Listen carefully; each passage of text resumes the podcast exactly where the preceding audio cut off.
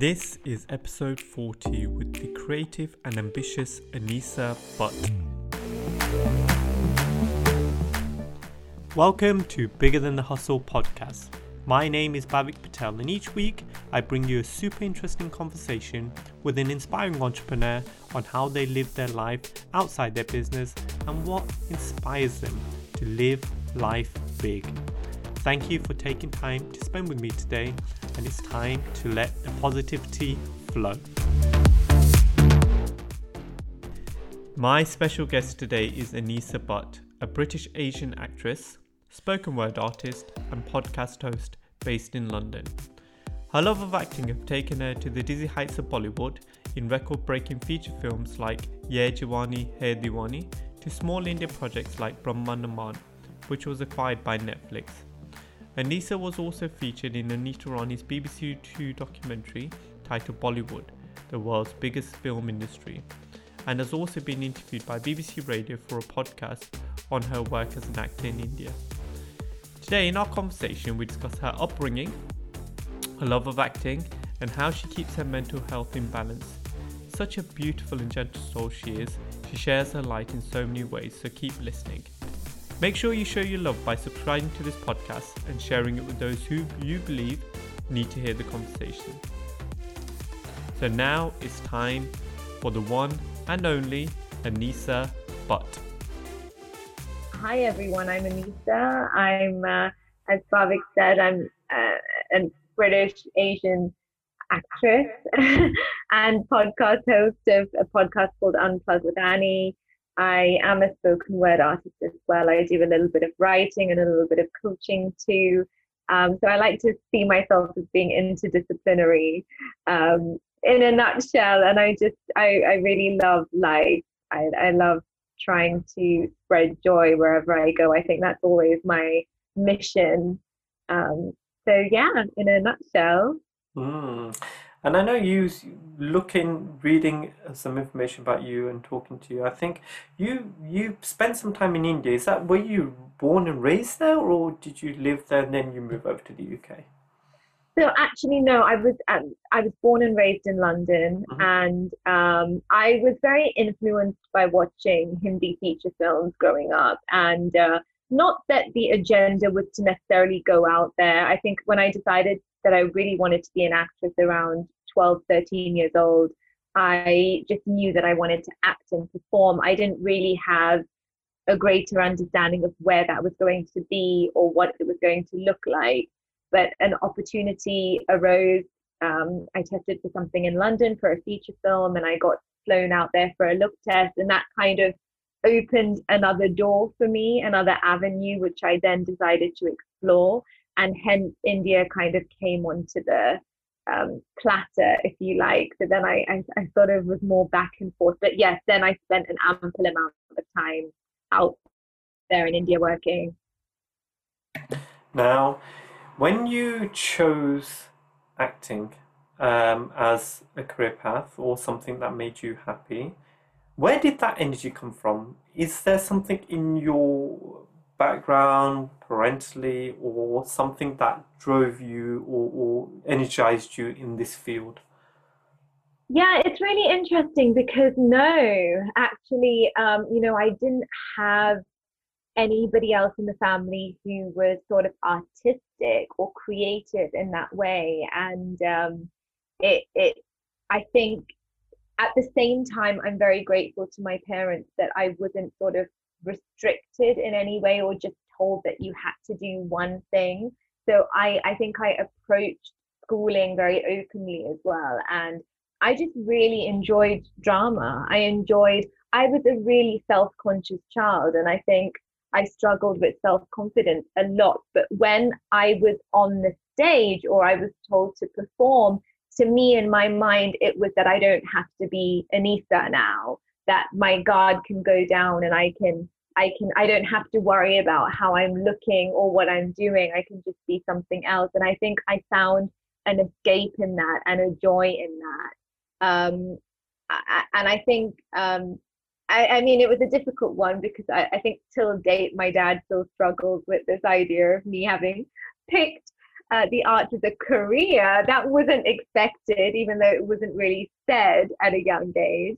Um, I, I, I still somehow feel like, you, you know, you need to do what really makes you happy. And this was something which really did make me happy. So, um, yeah. Now, it's interesting because you, being a part of the Indian culture, I'm, my parents, my dad is from India, my mom's from Africa. Now, two things which are huge in our culture, movies and cricket, right? Yeah. So you got the two two sides. So my dad and my mom love both. Now, we see the veneer of Bollywood. So you see the movies, you see the, the glam, the glitz, et cetera. Can you give us a little bit of an insight to behind the curtain, to the things that we don't know about that you found quite interesting, or something that you, you know, that's not so glamorous that goes on behind the scenes when you are part of the Bollywood scene, if you say?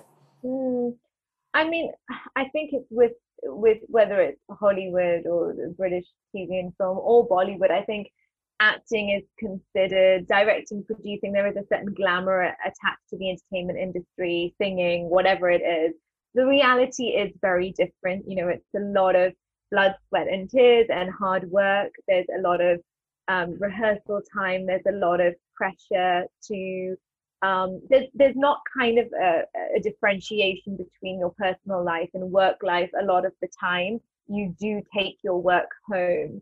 As an actor, you know, you need to spend time learning lines, you need to do all these extra things, extra preparation, which does cut into your private time and your private life.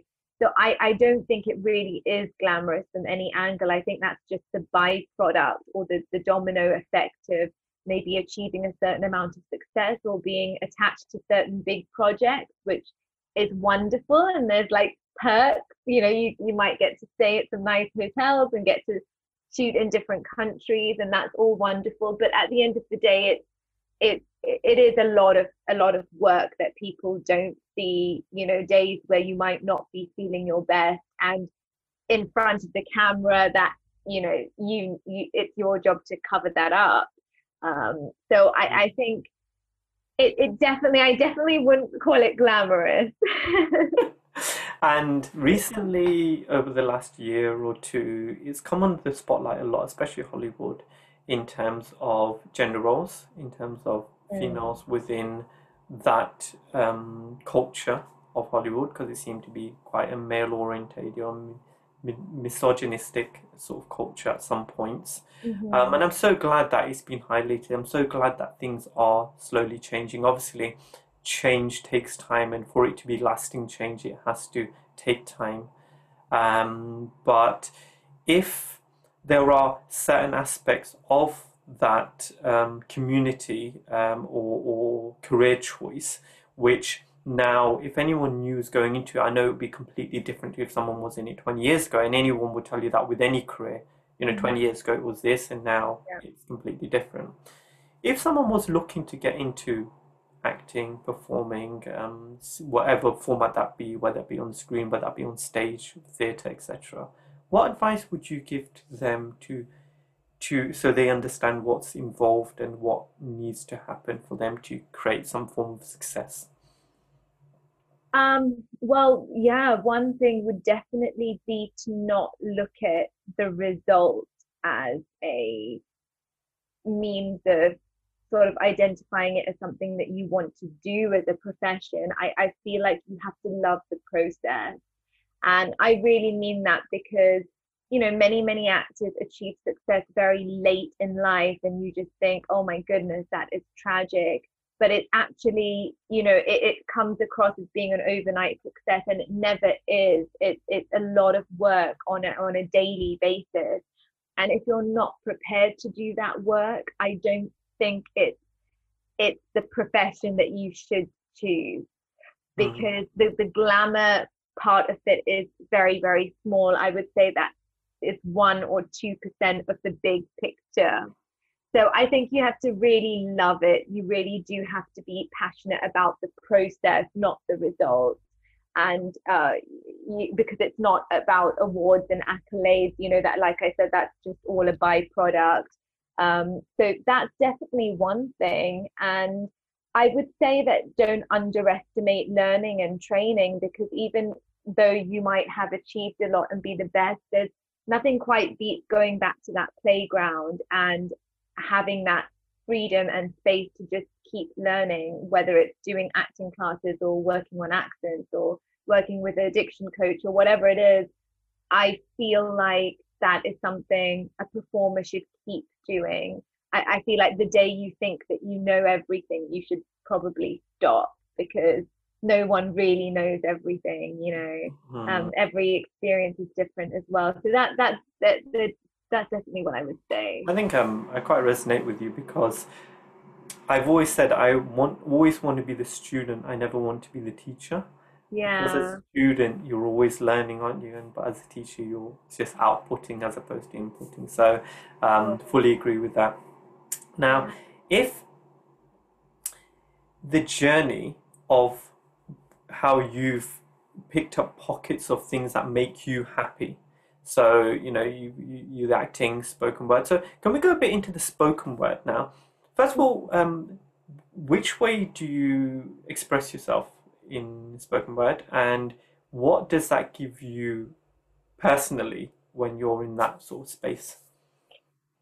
Yeah, the spoken word thing is really funny, because it's just like for the la- in the last couple of years, honestly, I've, I've, I, I would say that poetry is something that I don't know where it came from. Writing, actually, from a very young age, you know, school competitions and just, um, and I'm surprised somewhere I didn't go into writing, uh, because I, I've done a lot of it, but it wasn't for a particular cause or a particular uh, purpose as such. It was for myself. I would always just write down my thoughts, and I just love words. I have this, I don't know, this affiliation with words. I'm a bit of a quote addict. I I hold on to things people say. I think my love language is words of affirmation, you know.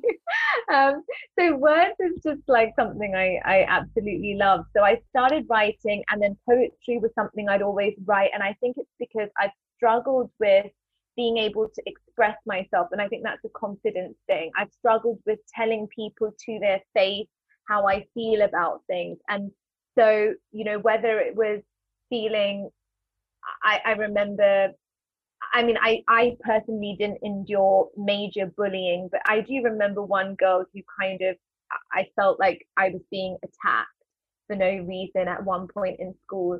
And I just remember that phase of um, not really knowing how to deal with those emotions, but I, I could put pen to paper and, and put it down, even if it was for myself. And there was some kind of release in that, in processing that. So poetry just became this thing. I kept writing, writing, writing. And in the last couple of years, I just wondered what that would look like if I was to say it out loud. I think I'm I'm definitely a more empowered version as I grow older. I have a lot more confidence in myself and who I am and in my skin, which I never had as a child. And I almost feel like I wish I had that, but you know, it's it's never too late. So I think I'm the spoken word has come from this the space of me embracing who I am and also having confidence to, to say it out loud, even if it might not sound right. Going back to something you said at the beginning of just um you know, doing things for you, doing what's right for you, not really caring what anyone else thinks. I think it's so important when you reach a point, because everyone, I see it like a hill. So you're, you're, as you're going uphill, you're learning about yourself. So you're learning what makes you happy, what doesn't make you happy. You get sort of thrown off paths. People pull you in different directions. You mm-hmm. get drawn to certain things. You get pushed away from certain things. And then from all this swaying, there comes a steadiness. Mm-hmm. And that steadiness is saying, actually, I like this and I don't like this. I get on with this and I don't get on with this. I enjoy yeah. this and I don't enjoy this. And I'm now happy enough to say, I choose this and I choose you, or I don't choose you. And certain things that don't serve me anymore, I can let them go. Certain mm. things that do serve me, I can take more of that on. And I'm comfortable in this little space that I've created for myself. And I know I feel strong in this space. And when I come from this space, I therefore project out into the world the way I would like to be seen, would like to be, you know, I, the filter is taken off. I don't have a mask anymore. This is me. And yeah. we, we're so busy as we're growing up wearing different, different masks, right? Trying to fit in, trying to, you know, be something to someone else, but right, and looking at everyone else rather than looking at ourselves. Yeah. You know, looking inward. Uh, I think as we get older, we start looking inward. And certain times, for me, for sure, there have been times when it's been quite dark. It's been quite deep and low. Um, and those times are, have created the best version of me in terms of the way I've come out of that and, and yeah. chosen life and chosen me. Mm-hmm. Have there been any struggles in your life that have, you look back now, at the time they were tough, but you look back and say, actually, that was probably one of the best things that happened because this happened? Is there anything you'd like, you could share with us? I mean, you know, it's it's everything. I think about this all the time, actually, and I think that's a great question.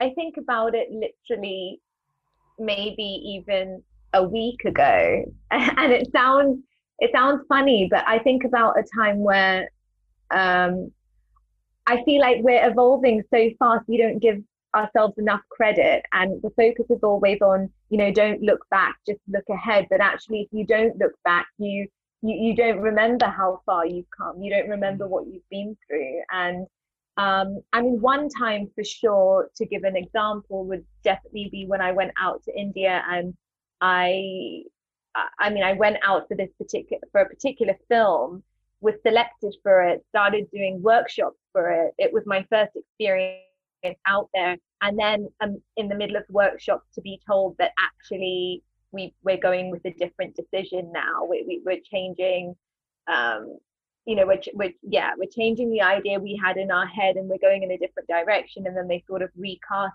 things. Um, that was such a heartbreaking moment for me, because I was suddenly in a different country, which wasn't my own, um, and thrust into this situation.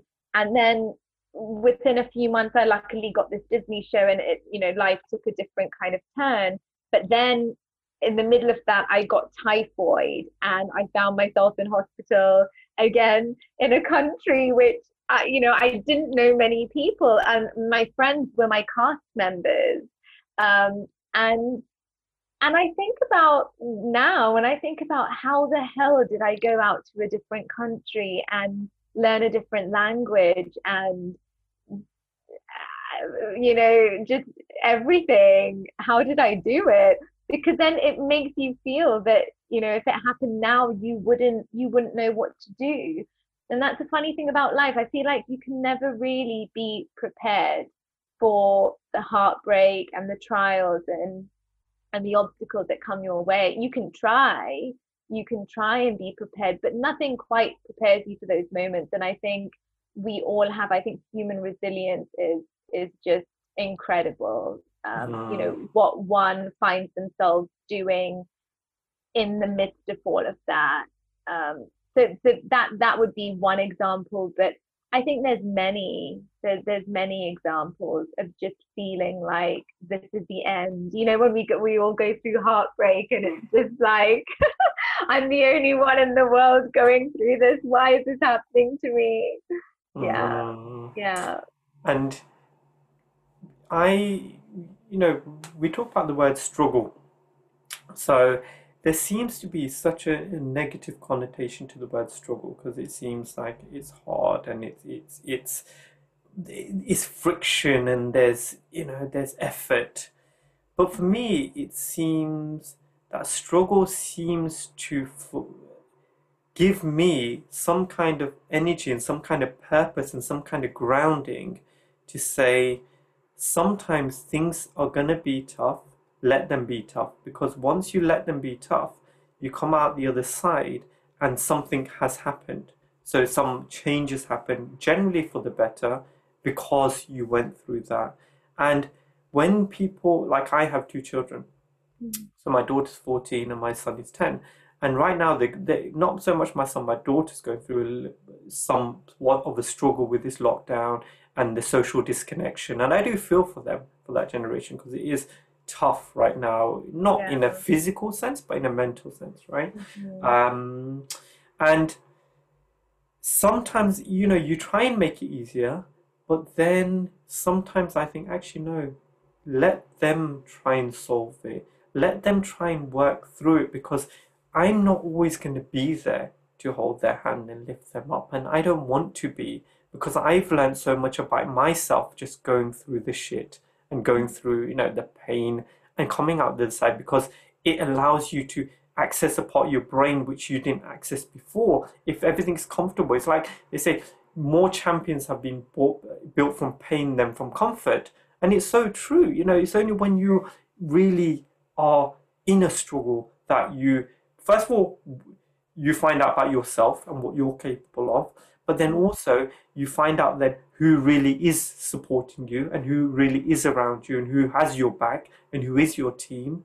But thirdly is you realize that what's important to you, and you let go of the shit that's not important to you, and you only hold the stuff that is. Mm-hmm. And those three things come out of struggle. So for me, when someone says that, I'm like, just go through it. Let yourself go through it, but just accept it. And only when you go through that darkness, it's, in the Western culture, I find that it almost seems like, let's just get through it. Let's just get to the side. And, and it's like grief and pain and, and, and things like this. But in the Eastern culture, it seems more open, as in, this is just a part of process of being human, part of being human, being, you know, don't try and get rid of the grief, learn from it. Just go through it slowly and don't try and come out the other side, but understand what's happening inside you. So when you come out the other side, there's learning. It's not forgotten, and there's something that's happened because of that.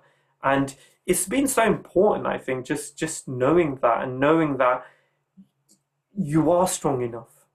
You, you know, like you said, when you try and prepare too much, you don't know how you can deal with it until you're in the middle of it. Mm-hmm. Then when you come out the other side, you're like, I've done it once, I can do that again. I'm not, that doesn't, I don't fear that anymore. You know, okay. you, you know, I, I, do you have anything in terms of you as a person? What makes you the happiest, or what doing something or being around something or, or, or, or achieving something? Where do you think your happiness comes from as an individual? Well, yeah, another, you know, great question to think about. I think um, it's important to, to know that, actually. And I think just learning about myself, like I've always been fascinated with psychology and, and sociology, and then hence, you know, the coaching thing kind of happened as well, where I, especially in this last year, I think I've delved in deeper to find out about myself and really what makes me happy. And I think there's something I've accepted is that for me personally, happiness is attached to to doing. It is attached to feeling productive. It is attached to, yeah, being able to, to do what I love, like acting for sure. Um, I can't deny that. It's not necessarily a good thing all the time, because when that's taken away and when you can't do that, you are left feeling, I'm not sure if I'm worthy, or, you know, you're left feeling less confident about yourself because your happiness is derived from something external. Um, but one thing that has helped me is I, I you know, happiness comes from my faith being a foundation as well, and my spiritual beliefs. And I know that that is something which can't be taken away. That is something which doesn't leave me shaken. It, that doesn't change. And I think that security and finding something for yourself that doesn't change is always internal rather than external. So um, I try to find happiness in small things, like when I can see the stars in the sky. And when it snowed the other day, I was just, I just felt this childlike joy, um, considering that we're, you know, sort of stuck in four walls at the moment. There was just something so magical about that. I think being able to, I wish I could do it even more. Gratitude is a huge thing for me, but I know that I, I, I try. I, I try to see the good every day, even the small things, even just, you know, whether it's like coming off this podcast afterwards and just feeling like that was a really great conversation that I had today. These small things, they matter, and uh, they they give you perspective, I guess. And it's uh, I find it's the small things that create the big things. So when you have a good foundation of things that you, like you said, you're productive and you do, but you always have to, you also have to remember to be rather than just do. I understand that. It was, it's been an exercise for me where I found it quite alien to stop being productive. Um, and, and what I mean by that is I've worked for a long time. I've had my own business for over twenty years, so I've never switched off. You know, I found it hard to switch off. Mm-hmm. And only, only over the last two years have I stopped working weekends, because I used to work weekends as well. And when I first did that, so consider it's eighteen years I worked weekends. And then, when I say weekend, Saturday, obviously Sunday off. And then, so I'd work six days. Mm-hmm. So when I then decided two years ago that I'm actually going to stop working Wednesdays and I'm going to stop working Saturdays, I'm going to only work four days. And, and, I've, and I've been blessed that the universe has allowed me to take that time off and still have a flourishing, you know, financially, we don't have to worry. Now, what's been interesting was that the first six months was alien, as in, mm-hmm. I found it so hard. It was like, I don't know what to do with myself. I was so used to just, just you know, always being, you know, going. Whether that be good, whether that be bad, whatever stance you want to put on that. I found working was my go-to because I felt productive because I was doing something. And then not working, I almost felt like I'm not doing anything called production. And what I realized is that it's, first of all, a muscle you need to build in your own brain, as in that True. Thing about just stopping. And yeah. and not believing that you're not being productive, because you need that time to take a step back and replenish and recharge for the next time you go. But secondly is when you give yourself, when I gave myself space to just be and actually say, you know, I'm just going to watch a bit of T V. I had this thing about T V. I never watched T V, and then I watch a box set now and then. You know, I don't mind spending time doing that, because I'd always had a negative connotation to say, oh, that's unproductive time. You're not doing anything of purpose. You're not being any use. And I thought, if I just do those things that make me happy, just do yeah. time, I'll switch off, I come back stronger. And I now know that I'm way more productive in four days than I ever was in six days. And I'm so much happier, and if I'm happier, all the people around me are happier. My kids are happy, my my my wife, my parents, my friends, my community, everyone is happy just because I've made a choice to serve myself. Um, and going back to dinner, like you were saying, just little, little things. Like this year, um, last year I started this thing on Wednesday evenings where I contact someone that's been that's had a part in my upbringing. So like my uncles, my cousins, my friends, and I say to them, let's go for a walk. So I'll pick one person, and in the evening we'll just go for a walk, we'll meet up and we'll go for a walk, an hour or two, and just to talk, you know, just to acknowledge that we're still around, to acknowledge that we are still human. We still yeah. need that ability to talk rather than just sending a message and letting go. And I wanted to show, with the most valuable resource I have, which is my time, I wanted to give that to that person to say thank you. Thank you for always being here for me. Thank you for raising me. A little bit of you is in me. And that's why I can do what I can do. And I just wanted to acknowledge them by saying, I'm taking time out of my own life, busy, you know, kids, life, work, business, da da da da da. But they can always be an excuse, right? They yeah. can always be an excuse. They can, you can always say, I'm not, I haven't got time. But you make time. If it's important, you make time, right? Mm-hmm. So what kind of things are you not making time for your life right now? What kind of things do you still need to do to grow as a person?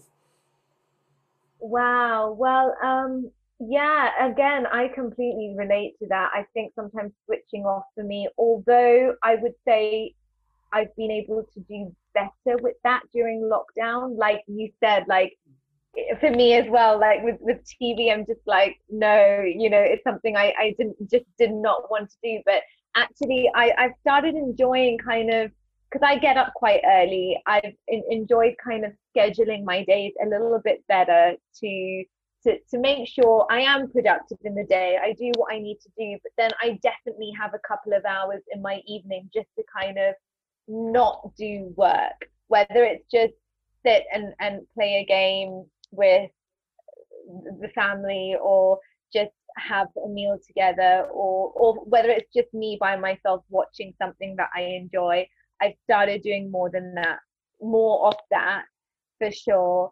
Um, I think, yeah, just trying to also connect with people a lot more during lockdown. Um, and I'm more a text person. I'm really guilty of being more a text person than sort of picking up the phone and having the conversation. I've started doing voice notes because I feel like it's more personalized.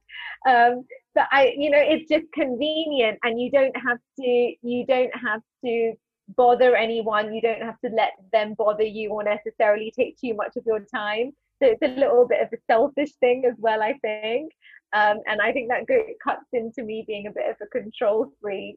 But um, trying, trying to do these little things which, which make me switch off from that constant. Um, and yeah, just trying to enjoy the pause and the waiting, as frustrating as that can be a lot of the time. So try. And what do you think inspires you most today?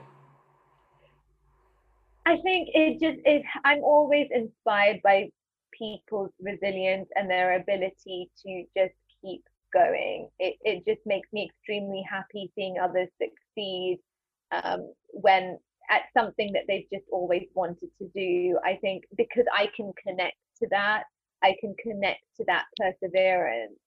Um, I just think perseverance, there, there's, there's beauty in perseverance. I don't know what it is, but it's just so amazing to me that people can find themselves in these spaces where their whole world has crumbled and they might feel like a failure, but then, you know, two, three years after, they're just completely transformed. Um, so that inspires me. Um, and also just people being so selfless, you know, wanting to really make a true difference in the world and really putting themselves aside to Uh, contribute to a bigger cause. I find that really inspiring. And um, is there anything that you're proud of within yourself that no one knows about? You know, the, the proud question always gets me. I think it's because I, I'm my biggest critic. So for me to say that I'm proud is really hard. And I think I've been asked this recently by a friend, and I found myself sort of stumped. um, there are things that I'm proud of, yes, but I think that, that's where I personally struggle. I, I, I want to still look ahead at what is left to achieve, what Anisha still needs to do Um, in order to feel proud, which isn't which isn't a good thing, honestly. Um, but but I am I am proud of the person I am today. I feel like a more confident, empowered version of myself, and I, I am proud of that journey because it's taken a lot to get to this point of just feeling more comfortable in my skin, of not being so afraid, of treading less on eggshells, of owning my shit, and you know, realizing that I'm not perfect and it's okay, because I think so much of that struggle has come from wanting to be somebody else's idea of perfect. Um, so, so I am proud of that. We talk a lot today, um, and rightly so, about mental health. Mm. So. Um, whether that be anxiety, whether that be depression, whether that be just bouts of low, whether that be the other way as well, where you have extreme highs and, and uh, exhilarations, et cetera. Mm-hmm. Now, is that I, I'm, I can have moments of time where I'm quite anxious. I'm quite an anxious person. I overthink things and I think quite deeply about things, and maybe not to my own benefit, is more to my detriment. I have this thing, I don't even know what it's called, but where I have to try and stay on top of everything, and mm. if I if someone, if I have a, a, a to-do list, I want to get it all done, else it sits in my head and festers, why didn't I do it, why didn't I get it done? And I don't know if there's a thing called that, but I definitely have it, whatever it is. Mm-hmm. And if I, say for example, like I finish in the kitchen, I want to clear up. And if I, only when I've cleared up can I move on to the next thing. So if I'm not cleared up, I find it hard to move on. And I don't even know what it's called, so I'm not even going to try and explain. I think it's just a control thing. I can, yeah, yeah. I, I, I can relate to that. So yeah. when so for me it's it's it's been, there are things that I get quite anxious about, and um, I try and let go of, because I know in the grand scheme of things it's not important. It really doesn't matter. I know my family tells I'm I'm trying to retrain my brain to say it really doesn't matter if it's if you you know you don't do this certain things, so fine. Now that that's more on the humorous side, because I know that's about me and I'm trying to work on that. But I know people do suffer quite heavily with bouts of depression, about anxiety, and I know it's real. I've been through that and I know it's tough. And when you're, the only energy that you're working with is the same energy that's put you in that position, which is in your own head, there's very little movement that's going to happen, because all you're doing is sitting in your own head, right? Mm-hmm. Now, during these times of lockdown, I know there's a lot of suffering, especially in younger people. Um, what things do you do to manage your own mental health and, and, and self-love to make sure that you continue to come out and be strong and, and try to take life in a way where it's like, you know, there's going to be lows and you know there's going to be ups, but that's just the way it is. What kind of things do you do? Little things, if there's any daily things or any weekly mm-hmm. things that help you, that may help other people. I mean, the, the very consistent thing for me is fitness. It it has been for many, many years. I would say for the last ten years. Um, I it, it's a non-negotiable. I schedule it like I would a meeting. It's um, I, I have to move. It's important to, it's not just because of the exterior consequence to doing that. It's not just about looking a certain way. It's honestly about the way it makes me feel. I, I feel just so much healthier. Um, everything is better. My sleep is better. My health overall is better because of it. It's a stress buster for me. It's the time that I have where I'm not on my phone, where I can just put a podcast on or music on, or, you know, just just actually unwind um, and, and be challenged at the same time, because I weight train and, you know, that there is a certain challenge involved in that. But I definitely think movement is hugely underestimated. It, it is a free drug, just like, you know, water is.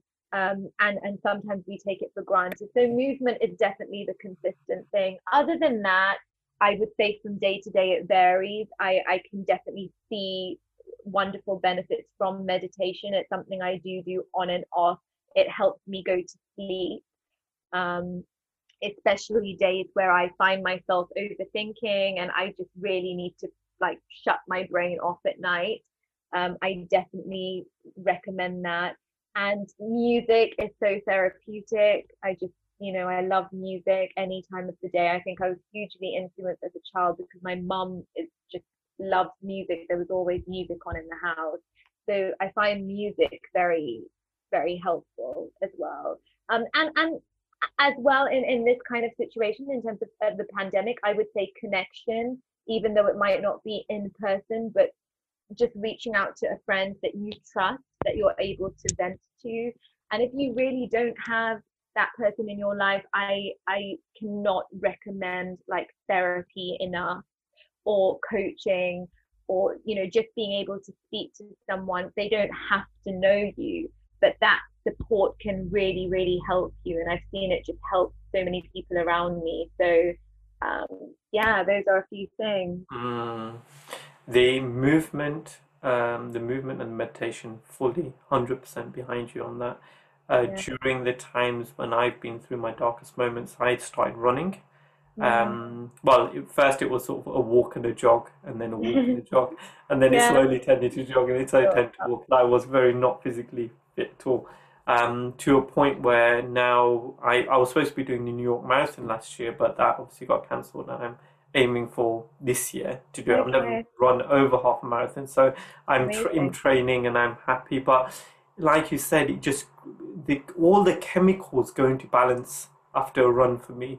Everything mm-hmm. just seems stable, and like I said, sleeping better, my system just works better, I think better, and I don't know how to explain it all, but I just know that for me the chemicals all just are in sync, and I'm the best version of myself, and therefore movement one hundred percent and meditation again.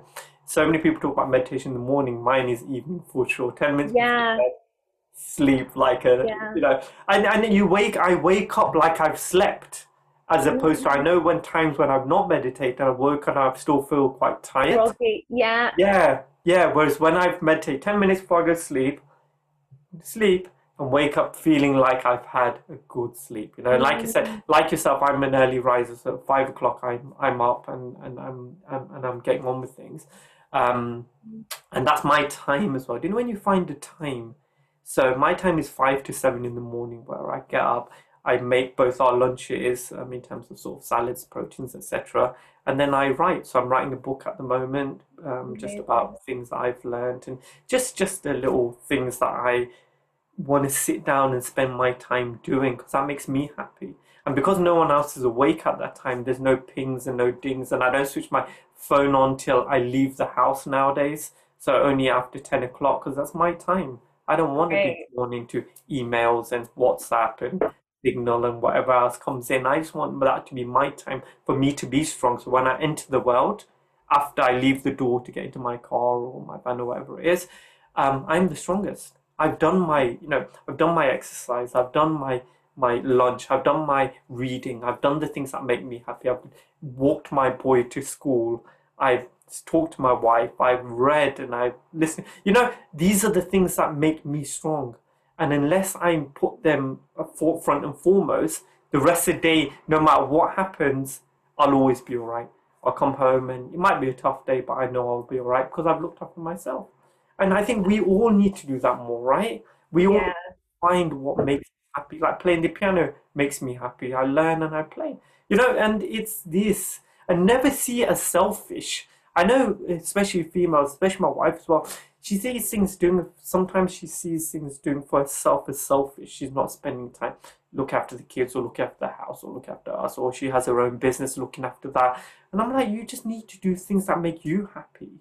You know, go and spend some time with your friends, go on holiday with someone or do something, but just just look at yourself, because when you start looking at yourself, then stuff can happen and stuff can be productive for you. So yeah. Um, and I like that, you know, I, and I've seen it in past generation with mom and stuff, you know, always been the homemaker, always looking after, looking after, but they don't look after themselves, and I don't want that to happen anymore. I want them to put themselves forward as well, you know? Yeah, I mean, like you said, I think that is a generational thing, and it's something that, you know, we learn at a young age from our caregivers. So it is, it, it's so, I think education is so important to, you know, be the main contributing factor to changing that, mm, um, to mm. changing that perspective and not seeing self-care as selfish, mm. sure. And it's the action behind education, isn't it? There's no point having the knowledge if we're not going to use it to be Absolutely. Right? Yeah. Okay. So at this juncture, Anissa, I'd just like to say thank you. Thank you for coming on and being your truth. Thank you for turning up in the world you do. I love the way you you present yourself, and you're very truthful, you're very creative, and the way you you show up in the world, because I know that's truth, that's your you. And you know, it's taken time for you to get here, like you've said, yeah. but we now, there's so much more to go, Anissa. There's so much more time ahead, you know that, and there's so many more fun things to do and surround ourselves with it. If we come from an authentic place of truth, of what makes you happy, then you know the future is already looking bright. I know we'll have ups and downs, but it'll be fine. I know we'll all be okay. So just before we end, there's a couple more questions I'd like to ask you sure. to get a little bit more insight into you and the way you think, so the listeners can understand a little bit more about you. Now, we've reached the end of your life. You're one hundred years in the future right now, and you've done everything you want to do. You've done all the acting, the speaking, and you've made an impact on people's lives, and you've been inspiration, and you've looked after yourself as well. So we've now reached the last moments of your life where you don't have enough energy to speak, but you have a pen and a paper and you have enough energy to write three words. Now these three words have helped you in your life and they've resonated with you, and they and by sharing them you hope that it can help other people in their life. What would those three words be for you and why? Um, well, faith and hope I kind of see as one. Mm-hmm. The reason being is I think hope is is a word which I resonated with from a very young age. We I remember writing a little autobiography, well, it was autobiography, which is funny in essence because I was only twelve, but um, at that time we had a task to write it in school, and I titled mine Hope. And I think hope and faith is big because it's, for me, it's the belief in the unseen. It's that whole thing about jumping before the net appears. And I think we we need that in life. And I've always been an advocate of that. So those, I kind of consider that one. Um, another one would be forgiveness, because I feel that at the end of the day, when we're always looking back, we need to be able to forgive ourselves, forgive the old version of ourselves who didn't know any better and did maybe make mistakes and did um, have to endure pain or have to suffer to a certain degree, maybe because of other people's actions. But if we forgive ourselves for getting into that situation, or, you know, just allowing somebody else to take something from us, I think we we leave more empowered, you know, because you're you're your own best friend. And I think biggest enemy at times is forgiveness. And um, the third one, I guess, would be resilience. And, and that's because I think that's what life is about. It's always, you know, like I said before, obstacles are always going to come. It's really what you do in those moments when they come. Perfect. And when you were saying those, I could see, I could feel they were coming from inside you, because they are your truth. From our conversation, from our short time together, I can see they're important to you. And um, if you know that now, then that's a good foundation of thinking, and it's a good foundation of thought, because that's what it's about. You know, we are what we think, and we are we create our lives from our thoughts. Mm-hmm. Um, now, the final question is, this podcast is called Bigger Than the Hustle, and right now you're bigger than the world. So you're connected, I found a mic, and you're connected to seven point five eight billion people on this planet. They're all awake, they're all conscious, they're all listening, there's no language barrier, and they can all understand what you're saying. Mm. I'm going to give you this mic for thirty seconds. What would your message be to the world? That life is about taking, taking the little, however much you have, and, and doing the best you can with it. And I would say, leave everything on the dance floor, the dance floor being your life. Um, you don't get to take anything with you. So use everything you have, and, and just be proud of who you are, and be the best that you can be, not, not anyone else but you. And that's enough. You are enough. Mm. And that's so important. Um, I talked to my son about that, being enough. And I said, you are not the things you accumulate. You are not the people around you. Not those things. You are you.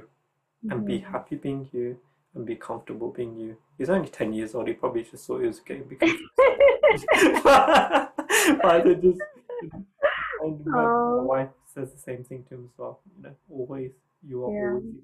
No matter what anyone says. So at that junction, Anisha, I'd like to thank you again. Just before we go, is there anything else you'd like to say before we go? No, I think um, I think you've you've been really thorough. They were really interesting questions. I really enjoyed this conversation with you, and um, I, I think conversations which get you to think are just always, at least for me, it's always welcomed. It's always an experience. So I'm grateful for this opportunity to share with your audience. Not at all. And thank you again for giving up your most precious resource, which is your time, to be here today. And I know you, it nearly didn't happen, and I'm so glad you did make it happen. And um, like I said, I'm grateful that you've been able to share, you've been able to use your wisdom and your knowledge to try and make give some information that may help some people make better decisions in their life, which then obviously leads to a better life. So thank you again. So this podcast was called Bigger Than the Hustle, and I was your host, Bhavik Patel. Just a few thoughts to leave you with. Big energy leads to big thoughts. Big thoughts lead to big ideas. Big ideas lead to big actions. And big actions lead to a big life. So keep thinking big. Until next week, goodbye.